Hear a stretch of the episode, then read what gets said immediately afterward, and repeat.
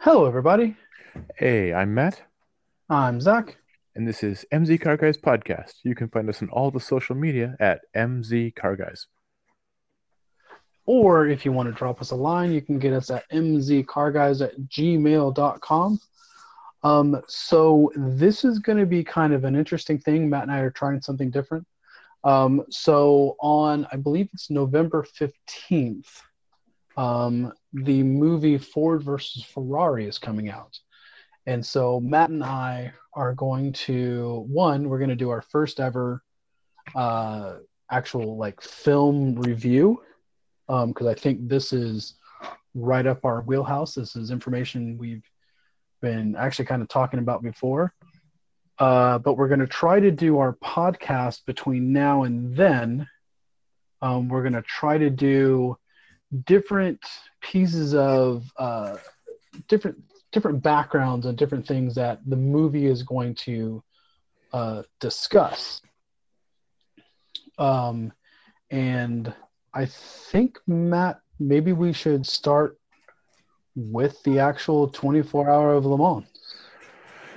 Yeah, um, it's changed a bit over the years, but uh, the basics are still the same. Um, it's it's still held held um, at the Circuit de Sarthe, S A R T H E, uh, and uh, of course, if you're local, it's called uh, uh, uh, Le, Le, Le 24 Heures du Mans. Um, sorry, my French left me for a second. I apologize to all your francophiles. My, my friend never arrived. and uh, it's partly held on public roads, which is not commonly known. Um, and it's it's this amazing circuit, and it's actually it's it's most most famous for something called the Mulsanne Straight, which used to be this uh, three and a half mile long straightaway, where even back in the '60s, cars were doing well over 200 miles an hour on the straight before having to brake like a madman for essentially a 90 degree curve. Uh, and More- the circuit since was it, is it more than 90 degrees? Okay, It's I, more than I, 90 degrees, yeah. I've only it's- played it in video games, so I can't remember. I, I have too, but I've also watched, uh, you know, video of it and stuff like that. And, and, uh, and I watched it from a, uh, from a, a driver's perspective on the car. And, uh, yeah, because with a 90 degree, you can at least come in and look over and kind of see where you're going. Right. How this kind of goes is it's behind your peripheral vision. So, so like you're looking out, like almost you like like you almost have to look back over your right shoulder to see where you're actually gonna go. Oh, to where the corner exit is. Yeah. Yeah, and the most Mulsanne and the Mulsanne Straight is is the road section. That's the actual like like actual like street road yes. Yeah. the is that portion. Um, and so what they've what they've done since then, as a matter of safety, is they've actually put, and this is not exactly in the film, but it's still worth knowing that they've put in a, a kink, so to speak. But there's a a mild sort of a corner that goes in to force everyone to Yeah. slow down, so you're not Yeah, hitting. yeah, there's there's two yeah there's yeah there's two yeah they, they've added several chicanes throughout um and we'll talk Which is a Yeah. Well, and and I and we'll talk about the most famous one, uh, which is the reason you know before it, it's kind of Le Mans can be uh, it, it can be kind of done in two separate eras. It's before 1955 and after 1955. And so Yes, the entire very important year in the in the history of. of uh, auto racing in general, actually. Um, yeah, um, 1955 almost killed the 24-hour race entirely. Yeah. Uh, so, um, so the history of Le Mans, um, it, it it's it's a it's a twenty it's it's different than than any other race out there because when it was uh, started uh, in in 1923. Um, sorry. Um, so when it was started in 1923, uh, it as opposed to most races, which is you have a certain number of laps, and whoever is there at the end of the race first to complete all those laps, that's the winner. That's very easy to plan for because you know how long the you you know how long the track is, you know um, how many laps there are, so therefore you can kind of calculate. Okay, so if I'm driving this many laps, I'm going to need tires at such and such. I'm going to need to get gas at such and such. You know, so forth. Right, right. The, the, I mean, you know the total distance traveled before you start, which tells you to plan ahead for certain things because you tested the car already. Yeah, but with this, it's very, very difficult because with this 24 hour format, which was revolutionary at the time, um, it's it's whoever in a 24 hour period of time can complete the most laps. Yeah. And drivers nowadays are averaging over 3,000 miles a race. Yeah.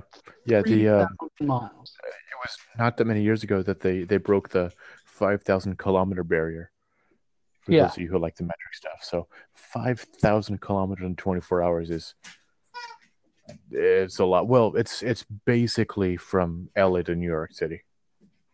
Yeah, for for the Americans and um, I think the I, I I think I think uh, I think Paris to Rome is roughly the same distance. If memory serves Uh, me right. uh, I'm, I'm I cannot I can neither deny nor nor corroborate your claims on that, but that doesn't seem far enough. Okay, I But anyway. will I I will go ahead, Matt. I will uh I will take a look.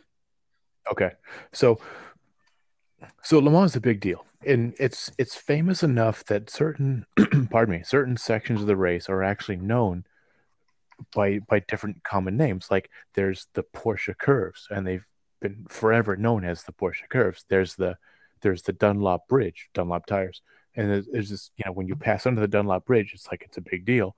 There's a um, a certain section of the course that's where the sort of the grandstands are, and where almost every where almost all the um, you know all all the people who are watching are. Uh, it's not the only area you can be.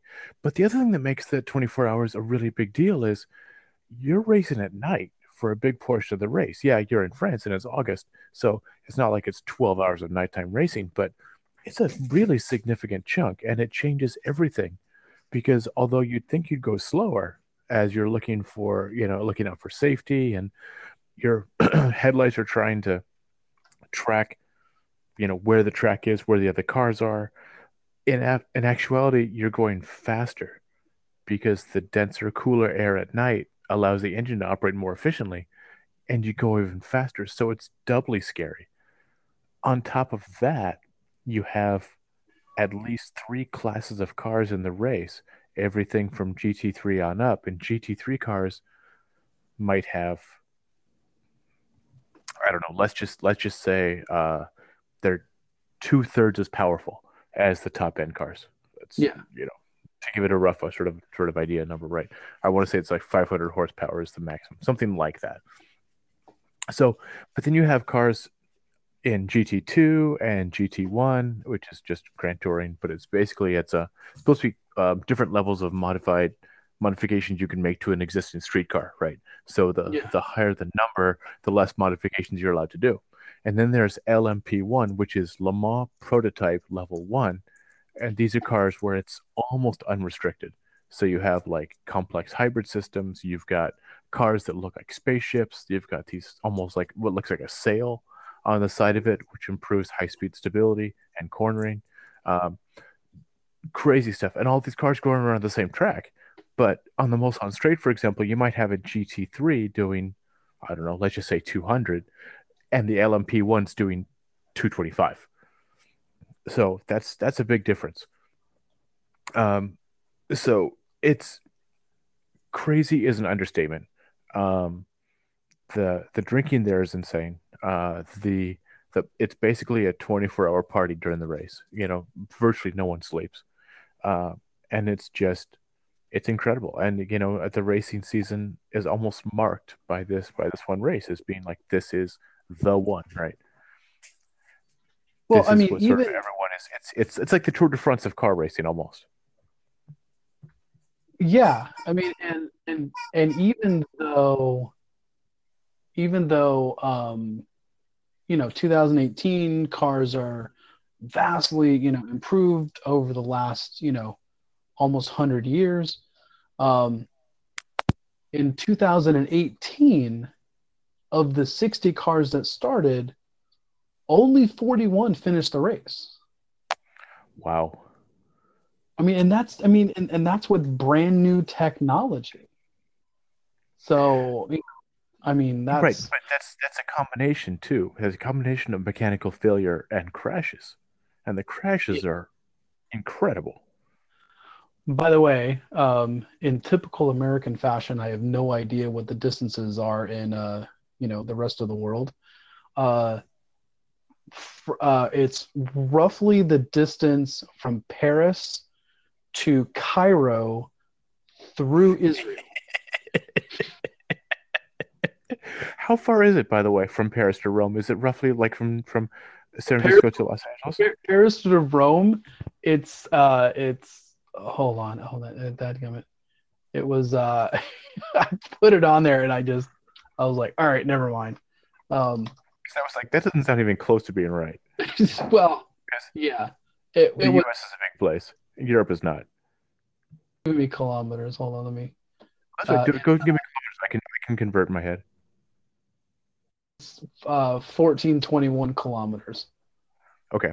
Um, give me a second. So that is going to be roughly 900 miles. So that's it's Paris to Rome is about LA to San Francisco and back. Yeah, I I would I would say L.A. to maybe Portland. No, Maybe A little bit, no, a little it's, bit less. No, it's, it's it's 400 miles from LA to SF, 450 Yeah. at the most. So that's 900 round trip. So you're pretty close. Anyway, point is, or or it's freaking forever in a Honda Fit EV. so which we wouldn't know anything about.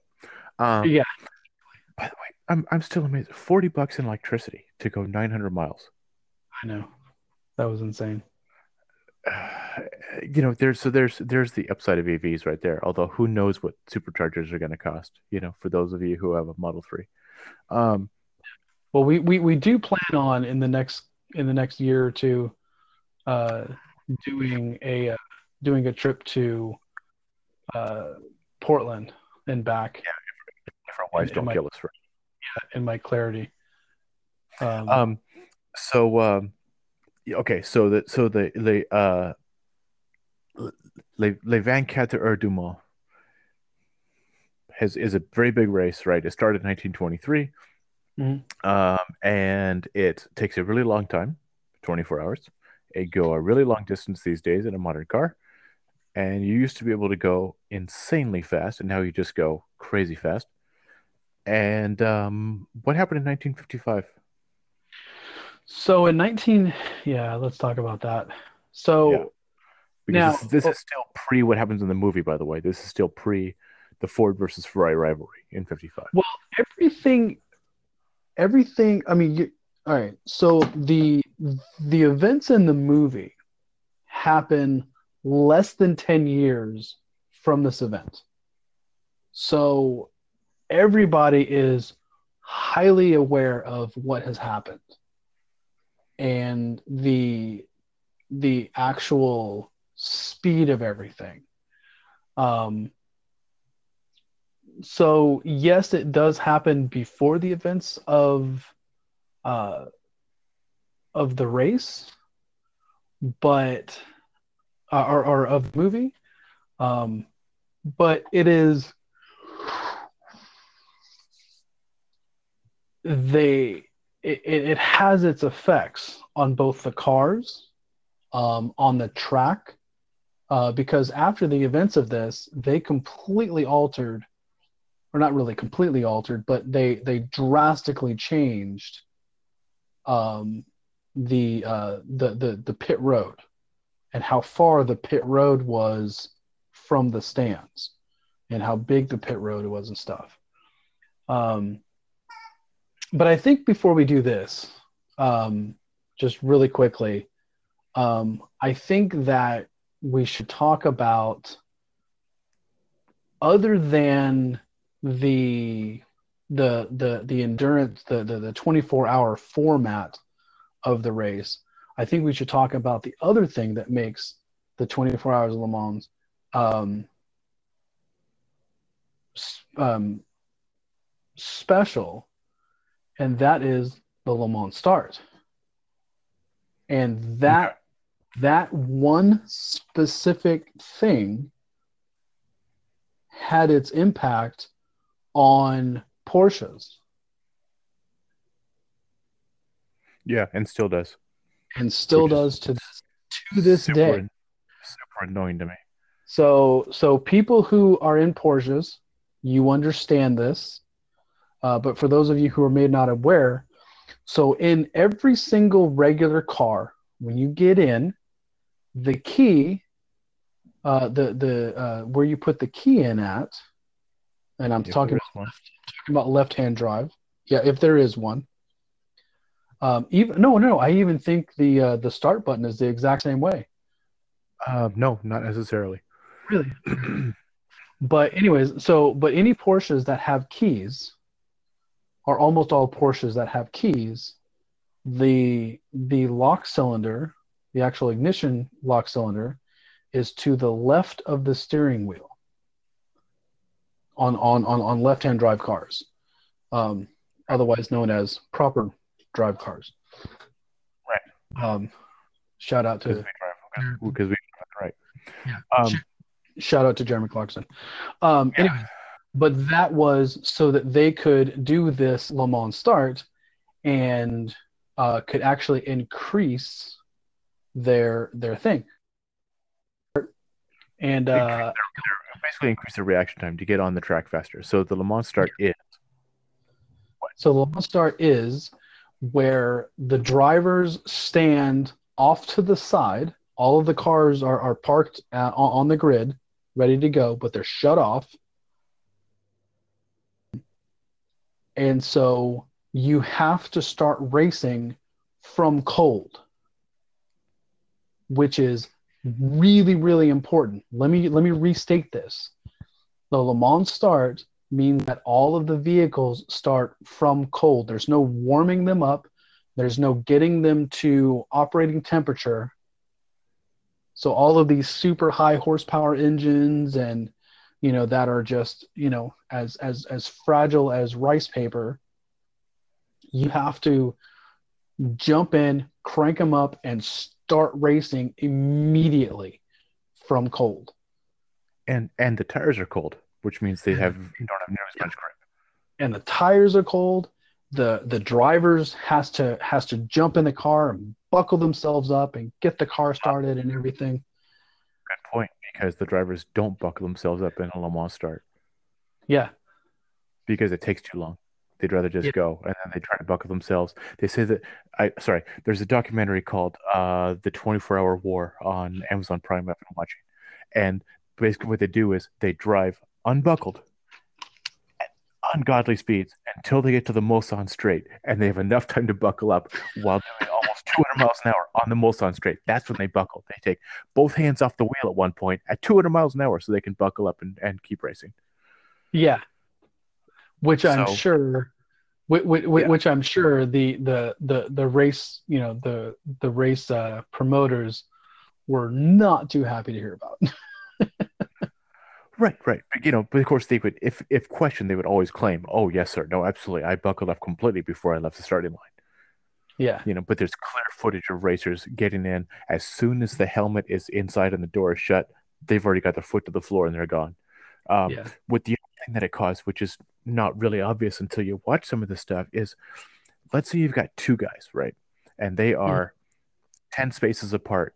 Um, and the way it works is the cars are all at a 45 degree angle off the off the track on one side and the driver's on the other side and have to sprint across the track to get to the car. So let's say so Joe is 10 spots like 12 spots in line whatever he is. He's down the line a bit, right? And he gets a great start and he's out on the grid and the car's moving. Well, his his competitor Sam gets in a car, has a little bit of trouble starting it, car doesn't want to start right away and Mhm. doesn't get off as quickly. Well, guess what? Joe's already coming up to speed as Sam is coming onto the track, and they hit each other. Not a very high speed, but you've had a collision before you even get 10 feet down the track. So you're already Yeah. dealing with a compromised bodywork on a car, and you've got 23 hours and 58 minutes to go. Yeah. Well, not even that. Yeah. So, So but it's, yeah, it's so so so that's a lot of problems with it. Thank God they got rid of it. yeah. So, So so to the- finish up the conversation, why is why does a Porsche have why does a Porsche put the key in on the left side to the left of the steering wheel on a left hand drive? Well, I mean, and, and you kind of, you know, alluded to this, and that was so that the driver can jump into the car, be churning the key with his left hand, and be putting the car into first gear because they're left in neutral. They're not left in, they're not left in drive Right. uh, with, with a stick shift. So that way that they the driver can get in, be cranking the car up, and putting it into first gear as he's going. So so so it it shaved. They they found that it shaved like a few seconds off of the start, and Porsches were able to jump out ahead of everybody else. And so, you know, which in a 24 hour race meant whatever. It really So- shouldn't matter. it, it really shouldn't matter because yeah you are you know in an endurance race and as long as your car doesn't break up or anything like that so the 1955 le mans um, so it was into hold on i can't remember how far they were into it um, It was it was it was daylight. That much I know. Yeah, it was daylight, so I think it was the next day. Um, Uh, Yeah, so-. Oh, the accident happened 6:26 p. No, no, no, the first day. So it happened at 6:26 p.m. Uh, Yeah. at the end of lap 35, uh, when they were first starting to pit, and these these were the lead cars, and um, uh, uh, Pierre Bouillon, who raced under the name Pierre Levin, whatever. Um, he was uh, he was a Mercedes Benz uh, 300 SLR, and the the reason why they they had to change um, the, uh, the the the pit road um, is because before before this and, and during this race the um, there was no there was no slowdown spot. There was no deceleration spot going into the pit lane. You basically went from racing speeds slamming on the brakes jumping over into the pit road. Also the the pit road end was within was within 50 feet of the grandstands. And there was no high fence or anything like that. So what happened was is he was he was jumping over um there was he, he was trying to pit at the same time that around him some cars were jockeying for position so some cars were jockeying for position he's trying to get over he is bumped he's sent airborne into the crowd and 80 people lost their lives um and it And was the car, and the car burst into flames. yeah, the car burst into flames. Um, they're pretty sure that he died almost instantly um, because it wasn't wasn't the car caught on fire. I mean, the car literally just exploded. Um, and yeah. and it's you know I'm I'm not gonna. They actually uh, on the on the Wikipedia uh, thing talk about um, its its physical impact on the crowd, and I don't wish to go into that because that's a little bit dark. Um, but what caused this? Uh, one, Mercedes dropped out of racing for a very long time from this. Mercedes completely got out of racing. It was such an impact on them, um, which caused uh, Ferraris to rise up. Because at the time, Mercedes were they were they were the racing phenomenon in in uh, in in in Le Mans.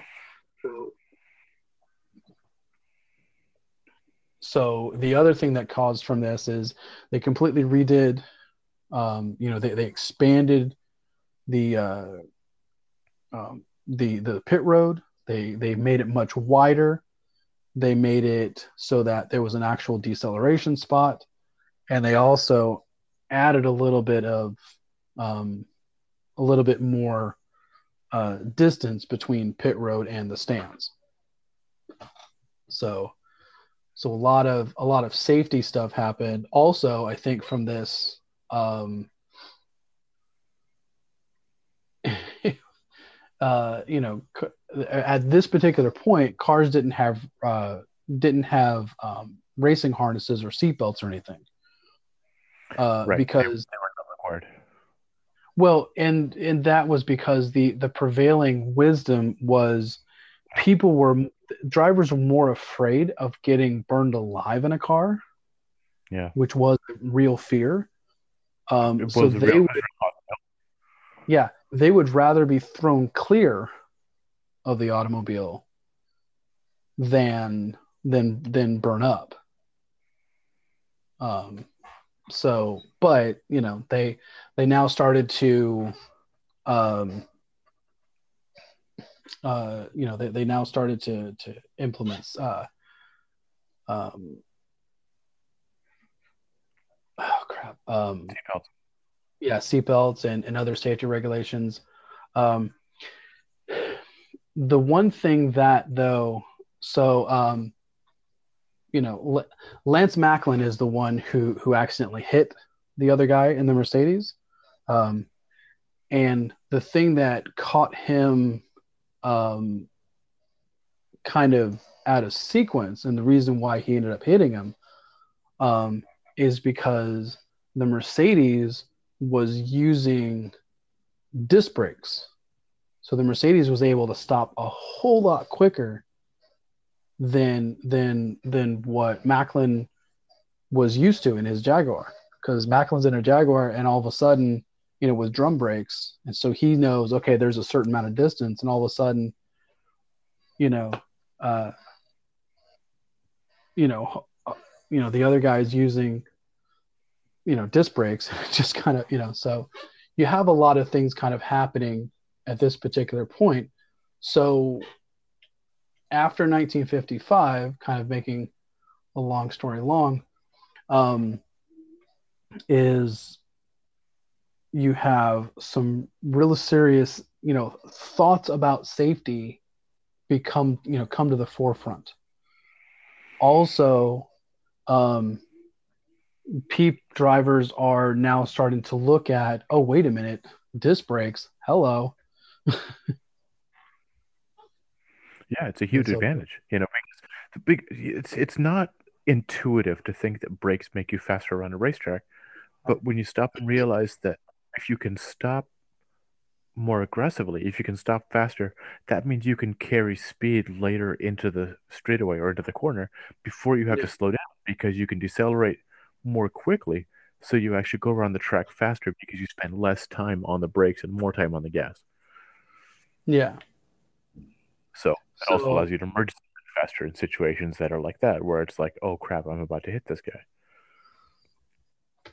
Yeah, but I mean, it's it's, but this also, you know, we we start to see the the rise of Ferrari um, at at the 24 Hours of Le Mans. you know you you start to have the you know and and this is where we get into um you know our you know that's that's where the the movie comes into is it's you know ferrari i think uh, hold on let me let me try to find a uh, uh winners yeah list of ferrari winners. So 1955 um so you have starting in 1958 a Ferrari win, 1960 Ferrari win, 1961 Ferrari win, 1962 Ferrari win, 1963 Ferrari win, 1964, 65, all Ferraris. And then there's a gap. And then there's this really interesting four year gap. And Ferrari Ferrari's next win.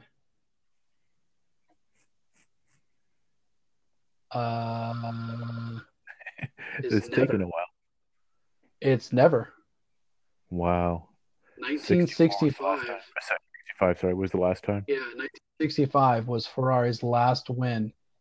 Um, and then it gets really kind of dominated by um, Porsche for quite a while. Yeah, a very long time. Yeah, but and, and then later Audi in the early 20, 21st century. Yeah, but I mean, you know, I mean, but I mean, you have literally starting in 1960 all the way through 65.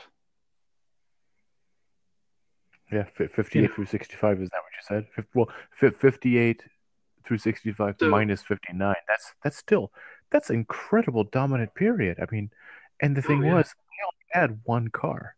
It was it kept evolving. It was basically one car. It was a correct me here. I think it was the infamous three liter V12. I think so. I think I think you are correct. Once they moved it, they moved it behind the driver. It was a front engine. They won with the front engine. They moved it behind the driver. They kept it longitudinal, and they kept winning and they just yeah. you know would tweak things here and tweak things there and adjust the suspension, make sure everything was right. Il commendatore, uh, Enzo Ferrari, would uh, you know be his usual domineering self and uh, make sure everything was just right, and boom, and the wins kept coming. Oh, by the way, real quick, okay, so at one point, Je- uh, I'm getting tired. I'm sorry.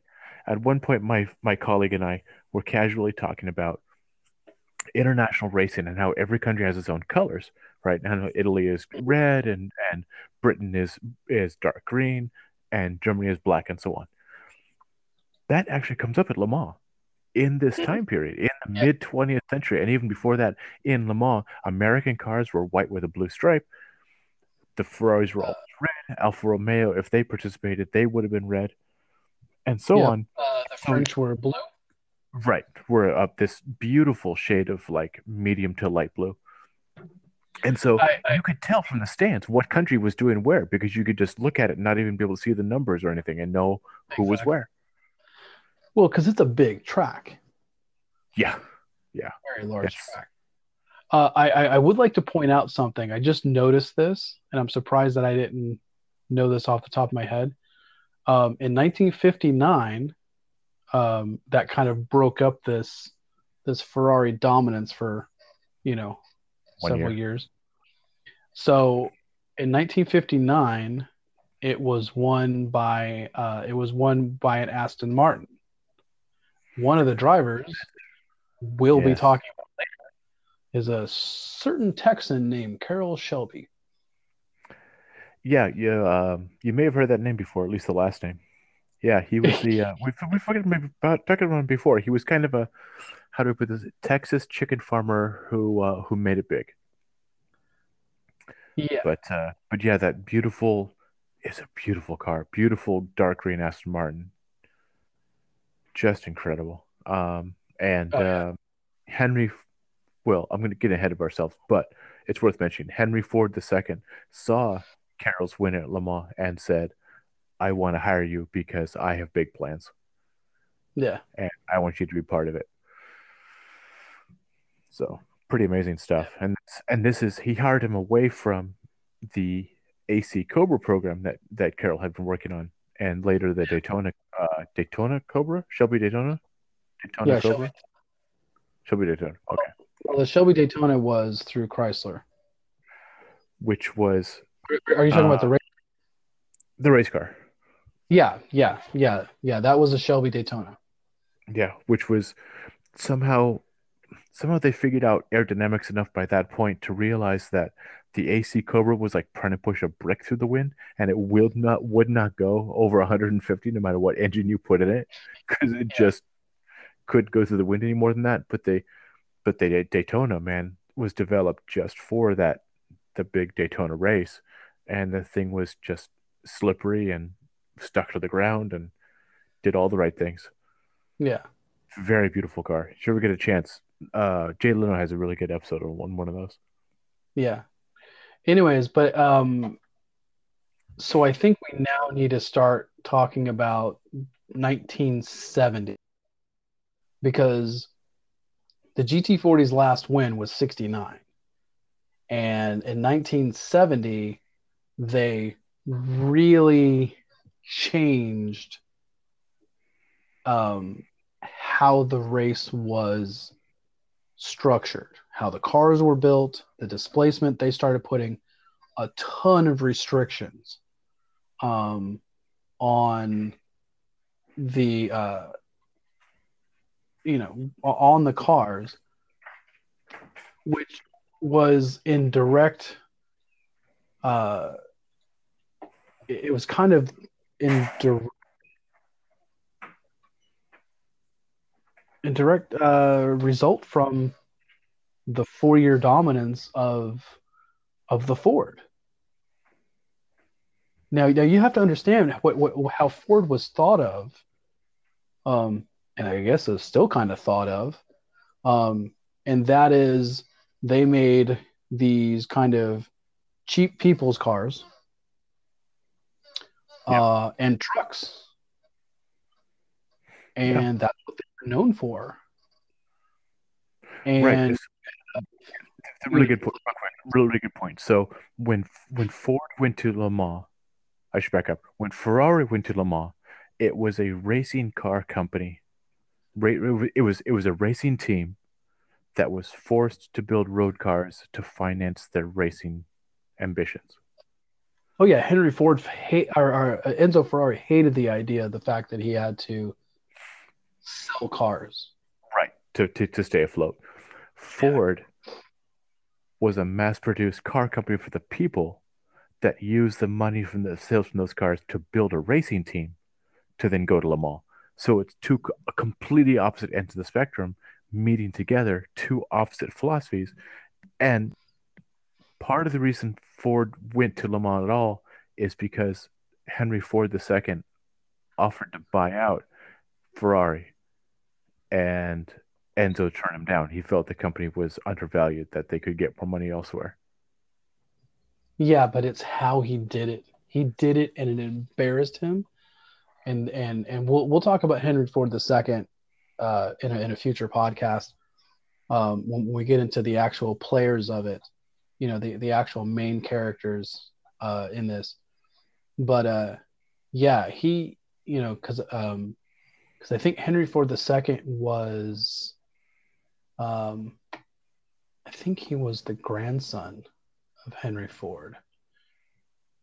I think he was yeah, yeah, yeah. He was yeah, he was he was Edsel's yeah, he was he was Edsel's son. So he he was a direct grandson of Henry Ford. And he really looked up to his grandfather. And if you know anything about Henry Ford, Henry Ford didn't give a damn. That man, no, not even close. Just whatever.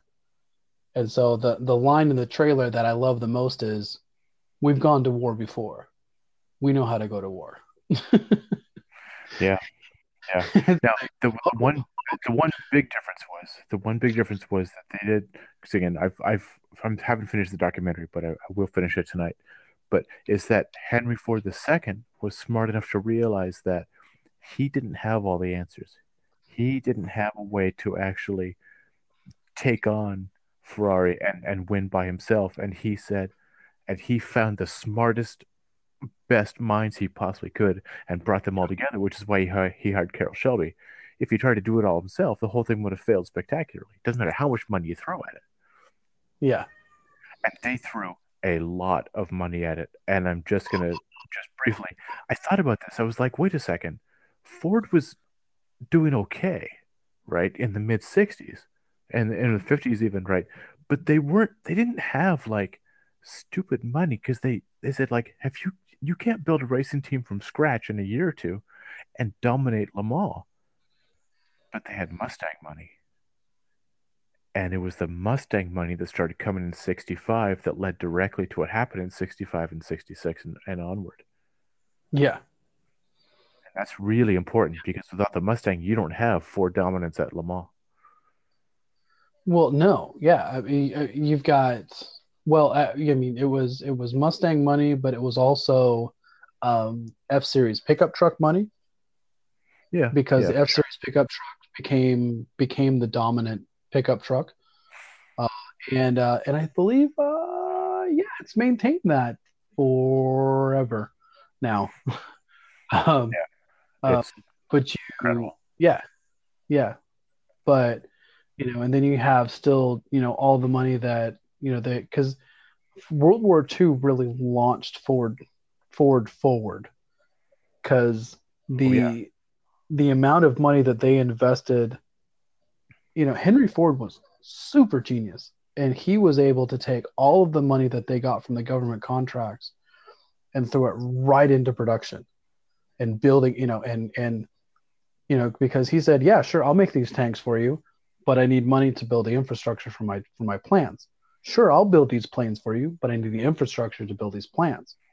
I'll build this and this and this and this and this, but I need you to give me the money to, you know, to, to, to build up and so, you know, whereas other manufacturers were just converting their machinery to build these things, Henry Ford was like, no, no, no, I need to completely re, re, uh, you know, in, you know, innovate.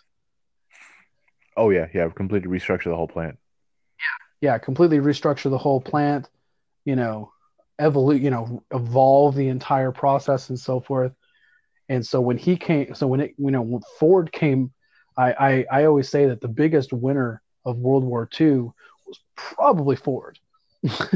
well, yeah, and and by and on the, on the flip side of that, there's well, if you are a Ford person, there are Ford executives who will tell you that the the Ford that Ford built so many airplanes for the American forces in World War II that without the Ford factories, the U.S. couldn't have won the war.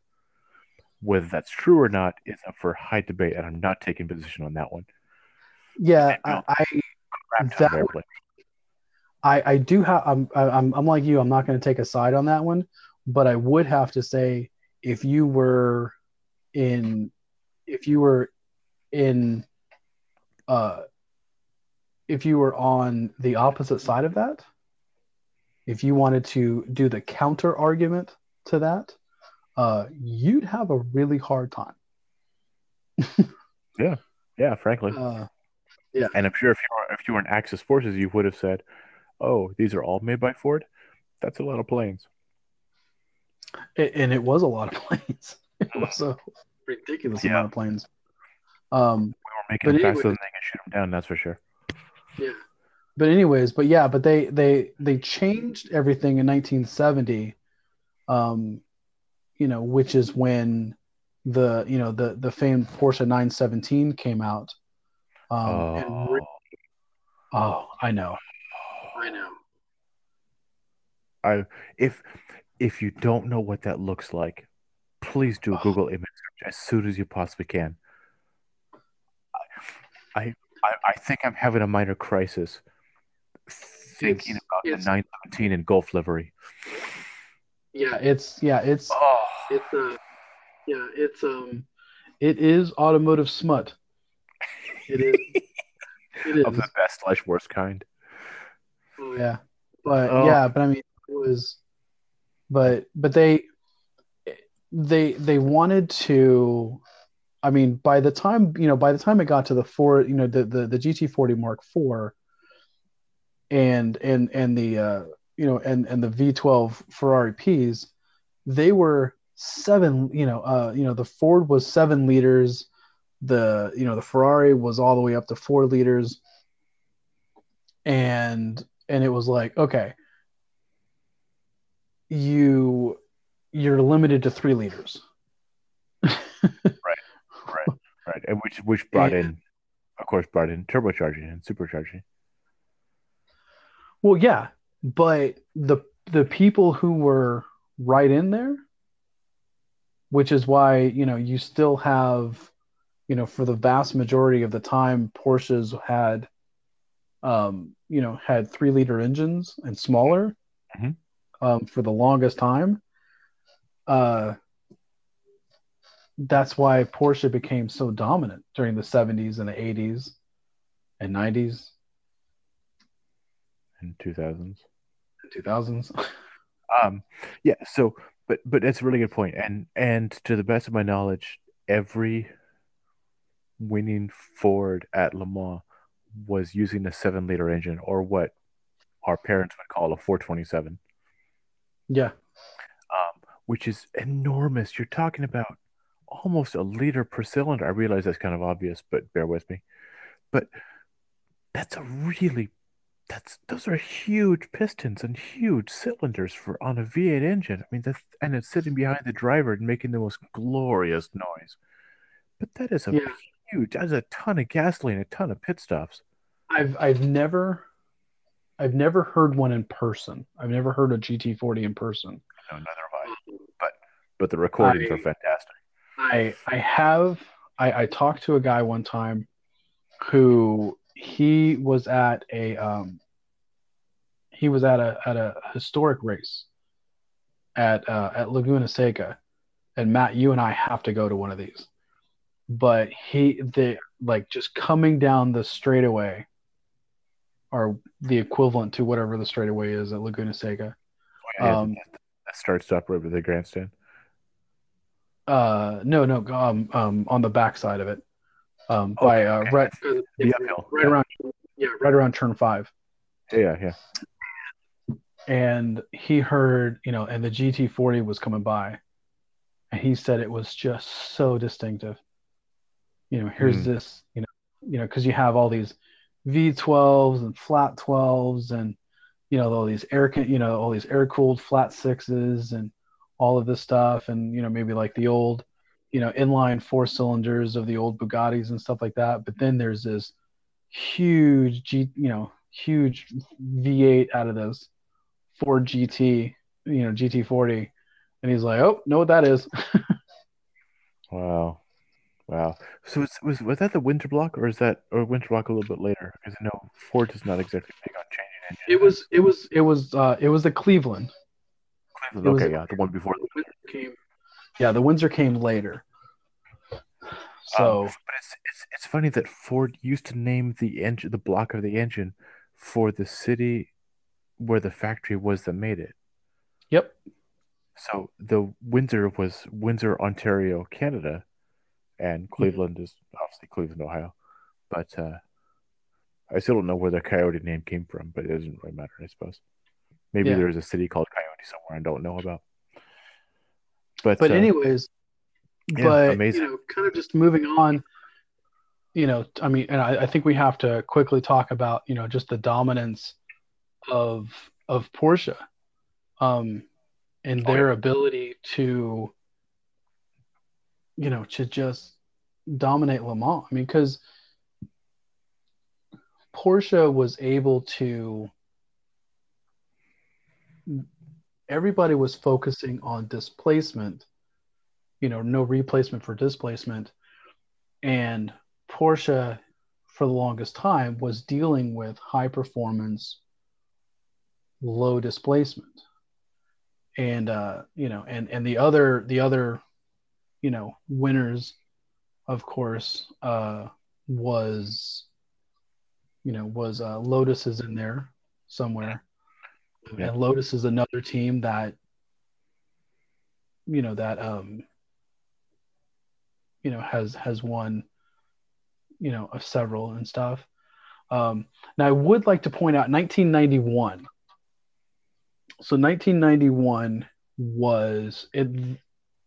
We saw just this blip on the radar that was astounding and something we wouldn't see until 2018. Um, and that is in 1991, you had the winner was the Mazda 787B. I wonder if that's what you're going to bring up. Yeah. An absolutely insane car. Just, um, uh, unfortunately, yeah, a blip on, you know, on the, uh, how do you put it? Just, just, just, just a Well, it was an anomaly. time. It was, yeah, it was. It's the only rotary engine vehicle ever to win at Le Mans, and I believe it's the first Japanese car ever to win at Le Mans. It was the first Japanese car, followed by in in uh hold on, I believe I am correct. Uh yeah, 2018, 2019, um Toyota's uh TS. yeah, TS oh, yeah, 050 uh, hybrid. Yeah. Yeah, LMP1 was able to yeah, was able to win.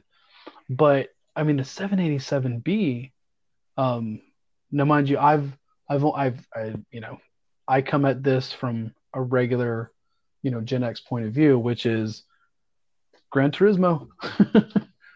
Um and it's it's just in it, I mean I mean it's insane in the game. I can only imagine what it was like you know on on the on the track and in real life. I mean here you have this i think it's um hold With on. the- it was the r it was the r26b um How many? How many Yeah, rotors so the in the engine? four Jesus. So one of the things that makes seven- rot- yeah, go ahead. Yeah.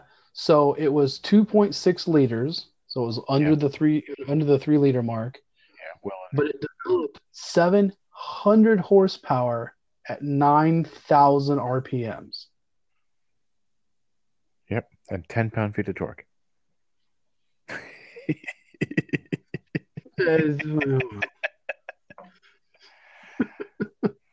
Rotary maybe, maybe engines are, 50. are rotary engines are known for a couple of things. One, uneven wear. Two, incredible incredible horsepower per liter, and three, uh, no torque. But I'm I'm exaggerating to make a, make a humorous point. Yeah. Um, But no, still, that is seven- amazing. 700 horsepower. Um, and I, and I don't think it was turbocharged. I think it was naturally Right. aspirated. I think So a right. naturally aspirated 2.6 developing 700 horsepower, 9,000 RPMs. Yeah. I bet you that thing freaking screamed. No, it had to.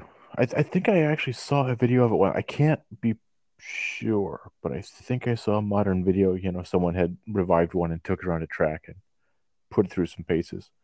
But it's just unbelievable. What you know? oh, oh, oh.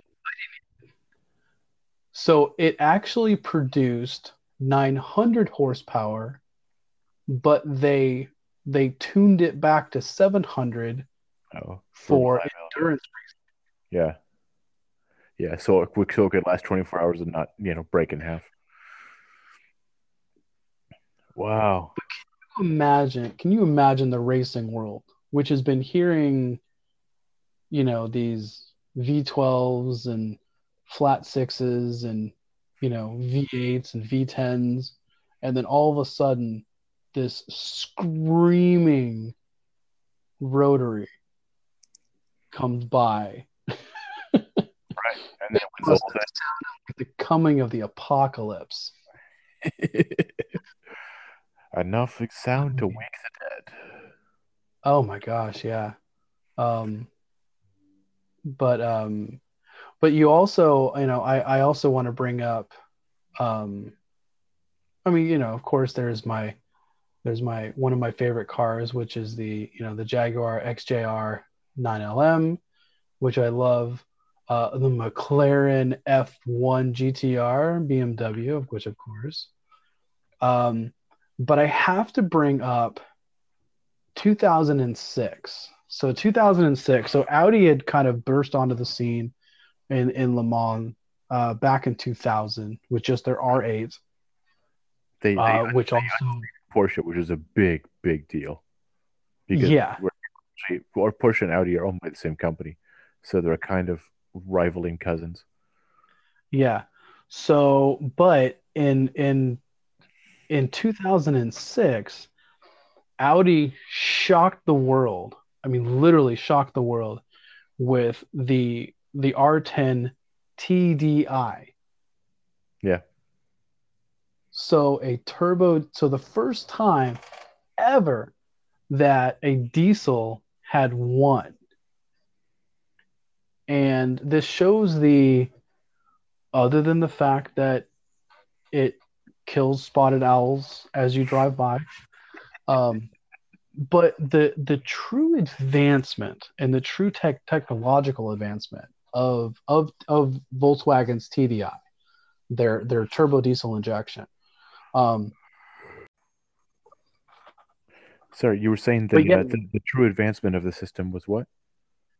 Well, the, the the the true advancement of the system was the fact that the the the fuel mileage improved so dramatically that they were able to pit a whole lot less than Yeah. other teams. Yeah, saves you So time. I mean, and so I mean they they won three years in a row. You know, Yeah, um, Yeah.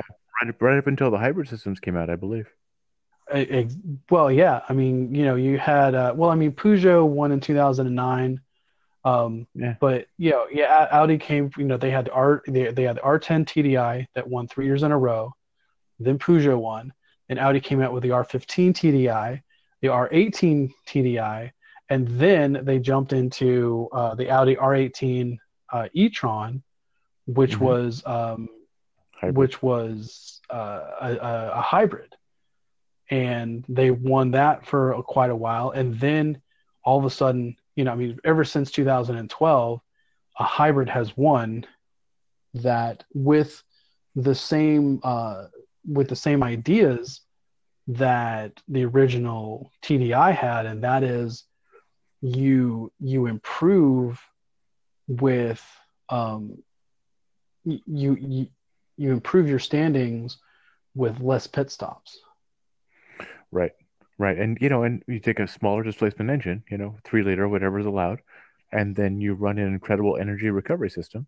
You use that stored energy from the braking effectively, and the incredible thing is, I read some stat that the the Le Mans hybrid cars will go that entire 24 hour race, 5,000 kilometers, and never have to change the brake pads.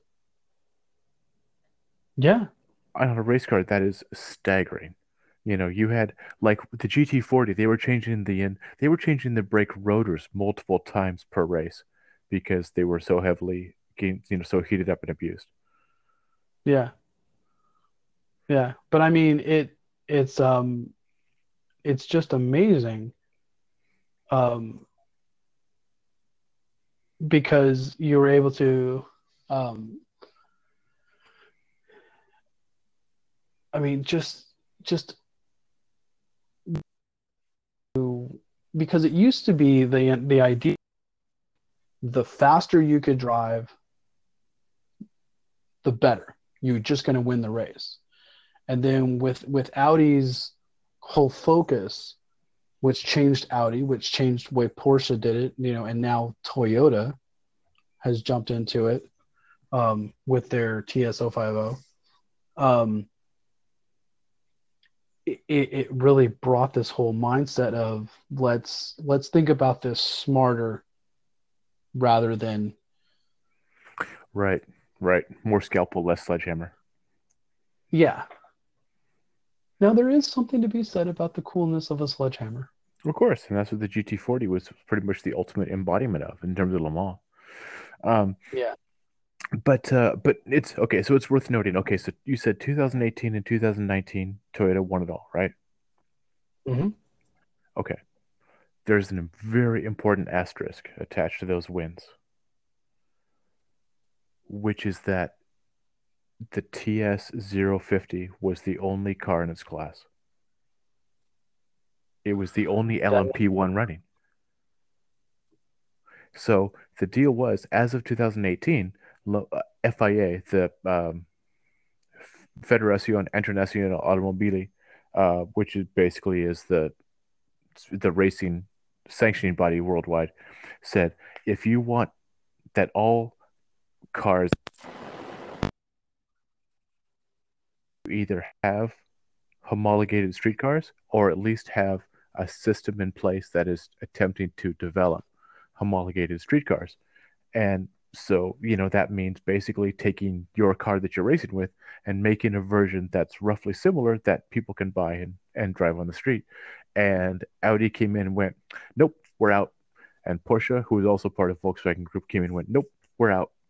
And Toyota said, yeah, I think we can do that.